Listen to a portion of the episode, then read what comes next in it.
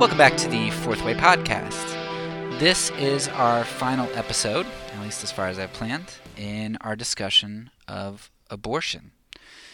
Today we are going to look at probably the most contentious area, uh, the hardest for, for a lot of pro life, uh, anti abortion Christians to deal with.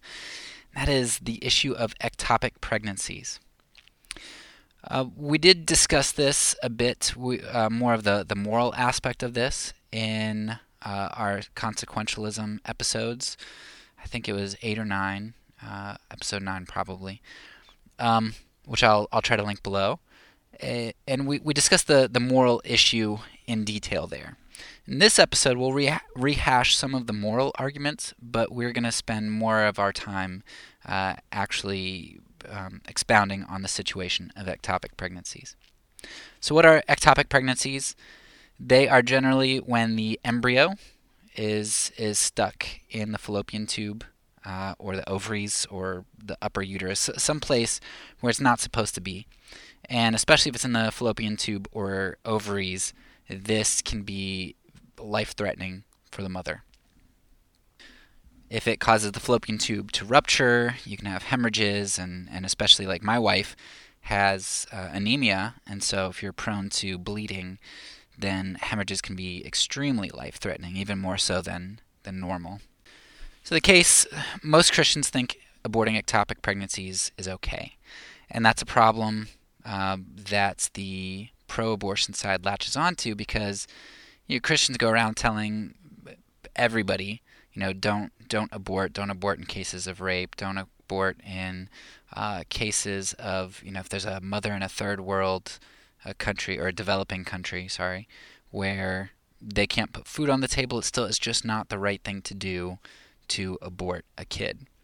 But you know, because Christians in the West won't ever get into any of those obscure situations that are, are a result in developing worlds, we can criticize all of those other people for aborting in difficult situations.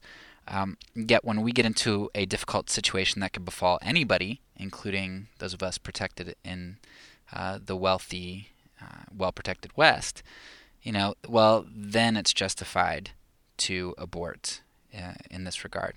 And we defend it by uh, by bringing up the the idea of uh, the principle of double effect, where, well, if two people are going to die, then it's better that only one dies. And while it is better, the end is better if only one dies. Um, the problem we have here is that it's not the end that we have to question, it's the means. Okay, t- only two die. I'm sorry, if only one dies, that's great, but how are you going to ensure that only one dies? And if you have to ensure that by killing another, then that's a problem. One of the examples we looked at in, in our consequentialist episode was uh, the uh, the example of you've got a guy at the bottom of the list for a heart transplant and the guy at the bottom of the list for a liver transplant. They're both doomed. They're both going to die. You know, can you go out and kill the guy at the bottom of the liver transplant list so that he can give his heart to the guy at the bottom of the heart transplant list? Instead of both dying, you kill one to save the other. And we'd say no, because that's murder. You can't use murder to bring about some good. And that's what you do in ectopic pregnancies. Um, so the double effect just doesn't hold. Now, I, I, I forgot to um, to caveat all this at the beginning, like I did in uh, the consequentialist episode, but I I don't at all want this to come across as as judgmental. We know people who've had ectopic pregnancies uh, and have aborted. We ourselves have thought we've been in that situation fairly recently, after after thinking about this issue, um, and we empathize. We know that it's really hard, and I don't want to minimize how difficult that is. And um, the goal here isn't to to bring forth condemnation, but it's to to say, hey Christians, if we really believe this stuff, what are the implications for our lives? Um, what sacrifice might that mean we make? And while I can understand people not making that sacrifice, we're not here to discuss how hard something is or um, all that. We're here to discuss what's right, what's wrong, um, and how can we be consistent if we're going to hold to this logical position. Um, we can we can show grace to people who deal with this and, and choose abortion. Um, we we should show love, all of that. But um, right now we're just talking about the the case.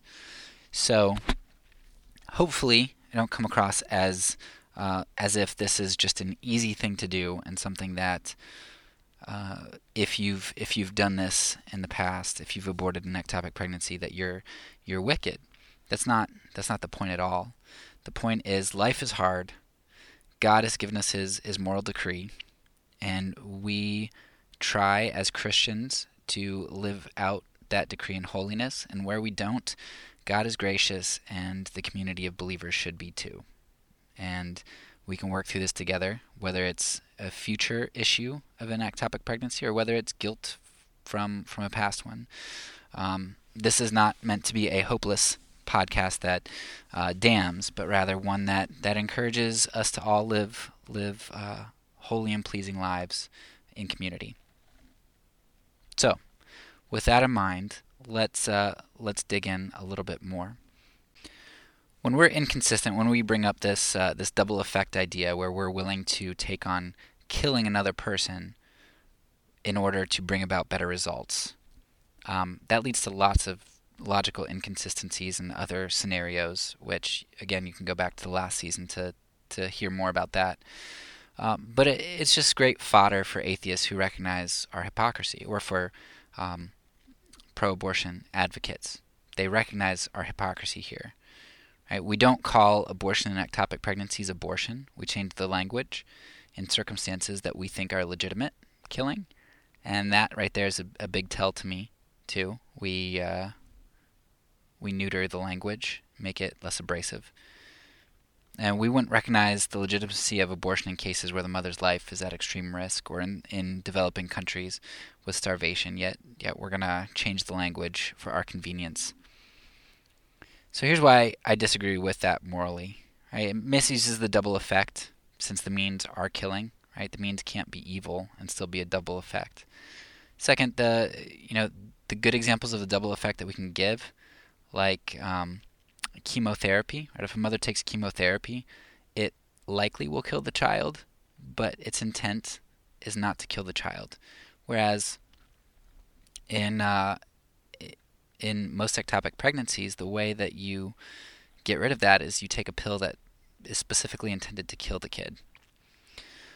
Um, and and in my opinion, or I think fairly clearly, the uh, killing a kid in ectopic pregnancy is a lot more like our, our example in, in Second Kings that I gave in the, the previous season, where or or the um, the killing at the bottom of the the transplant list. You know, the King's example where one mother, uh, two neighbor mothers agree to kill their children, one one day and then they'll eat them, and another the next day and then they'll eat them, in order to save their families from starvation because they're being besieged. We would say that's terrible that you would murder in order to preserve your family. You would murder your own kid and eat him in order to preserve a family. That's a problem. We just can't do that. So while while faithfulness might often lead to harmful results, there may be more hope in this situation. So to be faithful in an ectopic pregnancy, most people would say is to re- resign yourself to death. Um, and we know that that uh, killing in an ectopic pregnancy is not the right thing to do. It's not the moral thing to do. Um, so people would throw their hands up and say, well, fine, then you're just going to let both people die? That's ridiculous. And while the ends don't justify the means, and so there are times when more people die when you do the right thing, um, I I've come to discover that that I think the ectopic situation is not uh, portrayed to us in, in the appropriate way. And I'll link some sources down below, but there are ectopic pregnancies, a, a good number, which terminate on their own. There are many ectopic pregnancies which are misdiagnosed. Uh, you can you can just look up stories of misdiagnosed ectopic pregnancies. And find plenty. It, there are times when the fetus actually dislodges and move it, mo- uh, moves to a habitable place. There was a successful transplant of an ectopic pregnancy, which occurred as early as 1915. Um, you know, it it has to be done very early on and caught very early on. So this isn't something that's likely viable for who knows, like 90, 95% of people probably wouldn't be able to use this. Um, especially, I know in the States, you only go in at like eight weeks, I think, for your first eight to 10 weeks for your first checkup. And you'd have to start getting checked up earlier than this. But you know, if, if more Christians were refusing to abort their children uh, in ectopic pregnancies, and if more Christians would say, hey, in case there's an ectopic pregnancy, we need to make sure we get earlier ultrasounds. If we tried to advance the uh, the medical field here so that we did value even kids in ectopic pregnancies, I bet we could we could increase that number. If they could do it in 1915, they could transplant. Surely they could do it today. Um, but we'd have to insist on that. Uh, even more than this, not all ectopic pregnancies carry the same risks. If an ectopic pregnancy is called ectopic because it's in the upper uterus versus one in the ovaries, there's very different risks.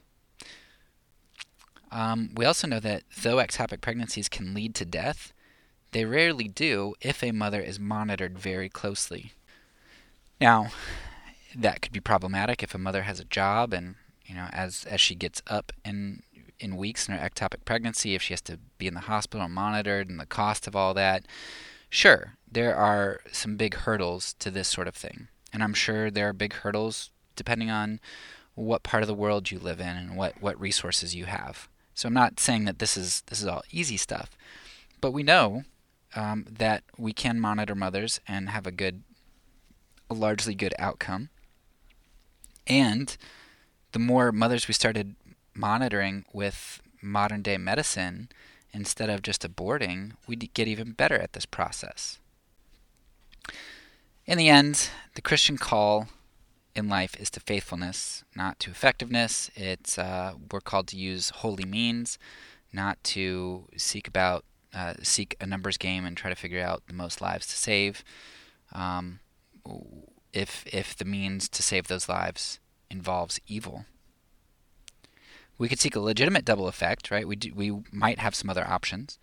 Uh, so, for instance, if we know that a transplant of an ectopic pregnancy occurred in 1915, but really they can't see much success of a transplant after like 40 days. You know, it has to be done uh, the earlier the better. Um, you know, if you're at 90 days, you could still choose to say, look, I know it's probably not going to work, but I'm not just going to go kill the kid. I know it's going to involve surgery, but that's okay. I want you to try to transplant it. Now, that's a legitimate double effect. You are trying to save the life of the kid eh, who will probably die as a result of a surgery that happens too late. But instead of killing as a means to save uh, to save one life, you are likely losing one life while trying to save both. And that's that's something that's very different. When we do it the way that we currently do it, which is to abort, the world sees our hypocrisy that we are willing to protect ourselves in in uh, in situations that are inconvenient and difficult for us. You know, the one good thing about this, the way that we are hypocritical right now, is that um, it really should give us empathy for people in difficult situations, for the mother in the developing world, or for the um, the mother in the ghetto who doesn't know where her next meal is coming from, um, or a mother who has serious health risks, it should give us empathy. Um, it it shouldn't be this condemning thing where we hate ourselves because our Christian community has been um, doing it wrong for for a while. But instead, it should be something where we say, "Look, life is hard, and we mess up here because we we this is one of the few areas of life where life can be hard for us, and we have to be called to have integrity."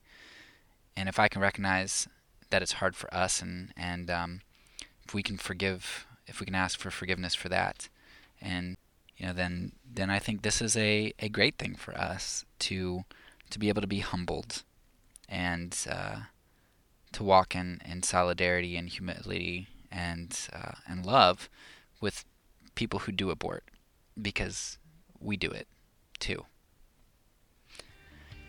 That's all for now. So peace, because I'm a pacifist. When I say it, I mean it.